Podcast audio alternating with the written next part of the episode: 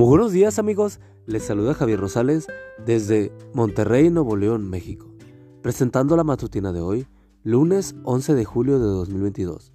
La matutina de jóvenes ya por título, El perdón es la cura. La cita bíblica nos dice, yo dije, Jehová, ten misericordia de mí, sana mi alma, porque contra ti he pecado. Salmos 41.4. En el Salmos 41, el salmista expresa una de las necesidades más apremiantes de cada ser humano, el perdón. La salvación de un ser humano es toda una ciencia que se ha convertido en material de estudio para los ángeles y para los habitantes de otros mundos. El perdón es solo un capítulo de esta maravillosa ciencia. Es sorprendente que un ateo, un preso, un criminal, un borracho empedernido o una prostituta puedan en pocos segundos ser transformados. Una dama llevó a su pastor a visitar a un abogado que estaba en su lecho de muerte, como resultado del cáncer. Mientras se dirigían a la casa del enfermo, la hermana le comentó al pastor que aquel hombre había sido tan ateo toda la vida y que se burlaba de ella por su fe, pero que el día anterior la había mandado a buscar. Él mismo solicitó la visita de un pastor.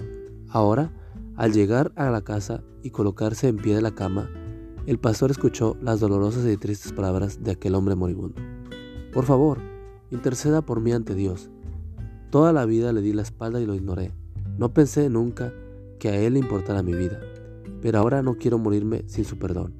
Quiero abandonar este mundo en paz, con ese ser que tanto desprecié. No necesito sanidad física, mi más urgente necesidad es la sanidad espiritual. En algún momento de, de su vida, este hombre llegó a pensar que si Dios existía, estaría tan ocupado en resolver el problema del hambre en el mundo que no tendría tiempo para pensar en la vida de un abogado. Pero Dios sí se interesa su perdón está disponible para abogados ateos y para jóvenes que hoy decidan buscar al Señor.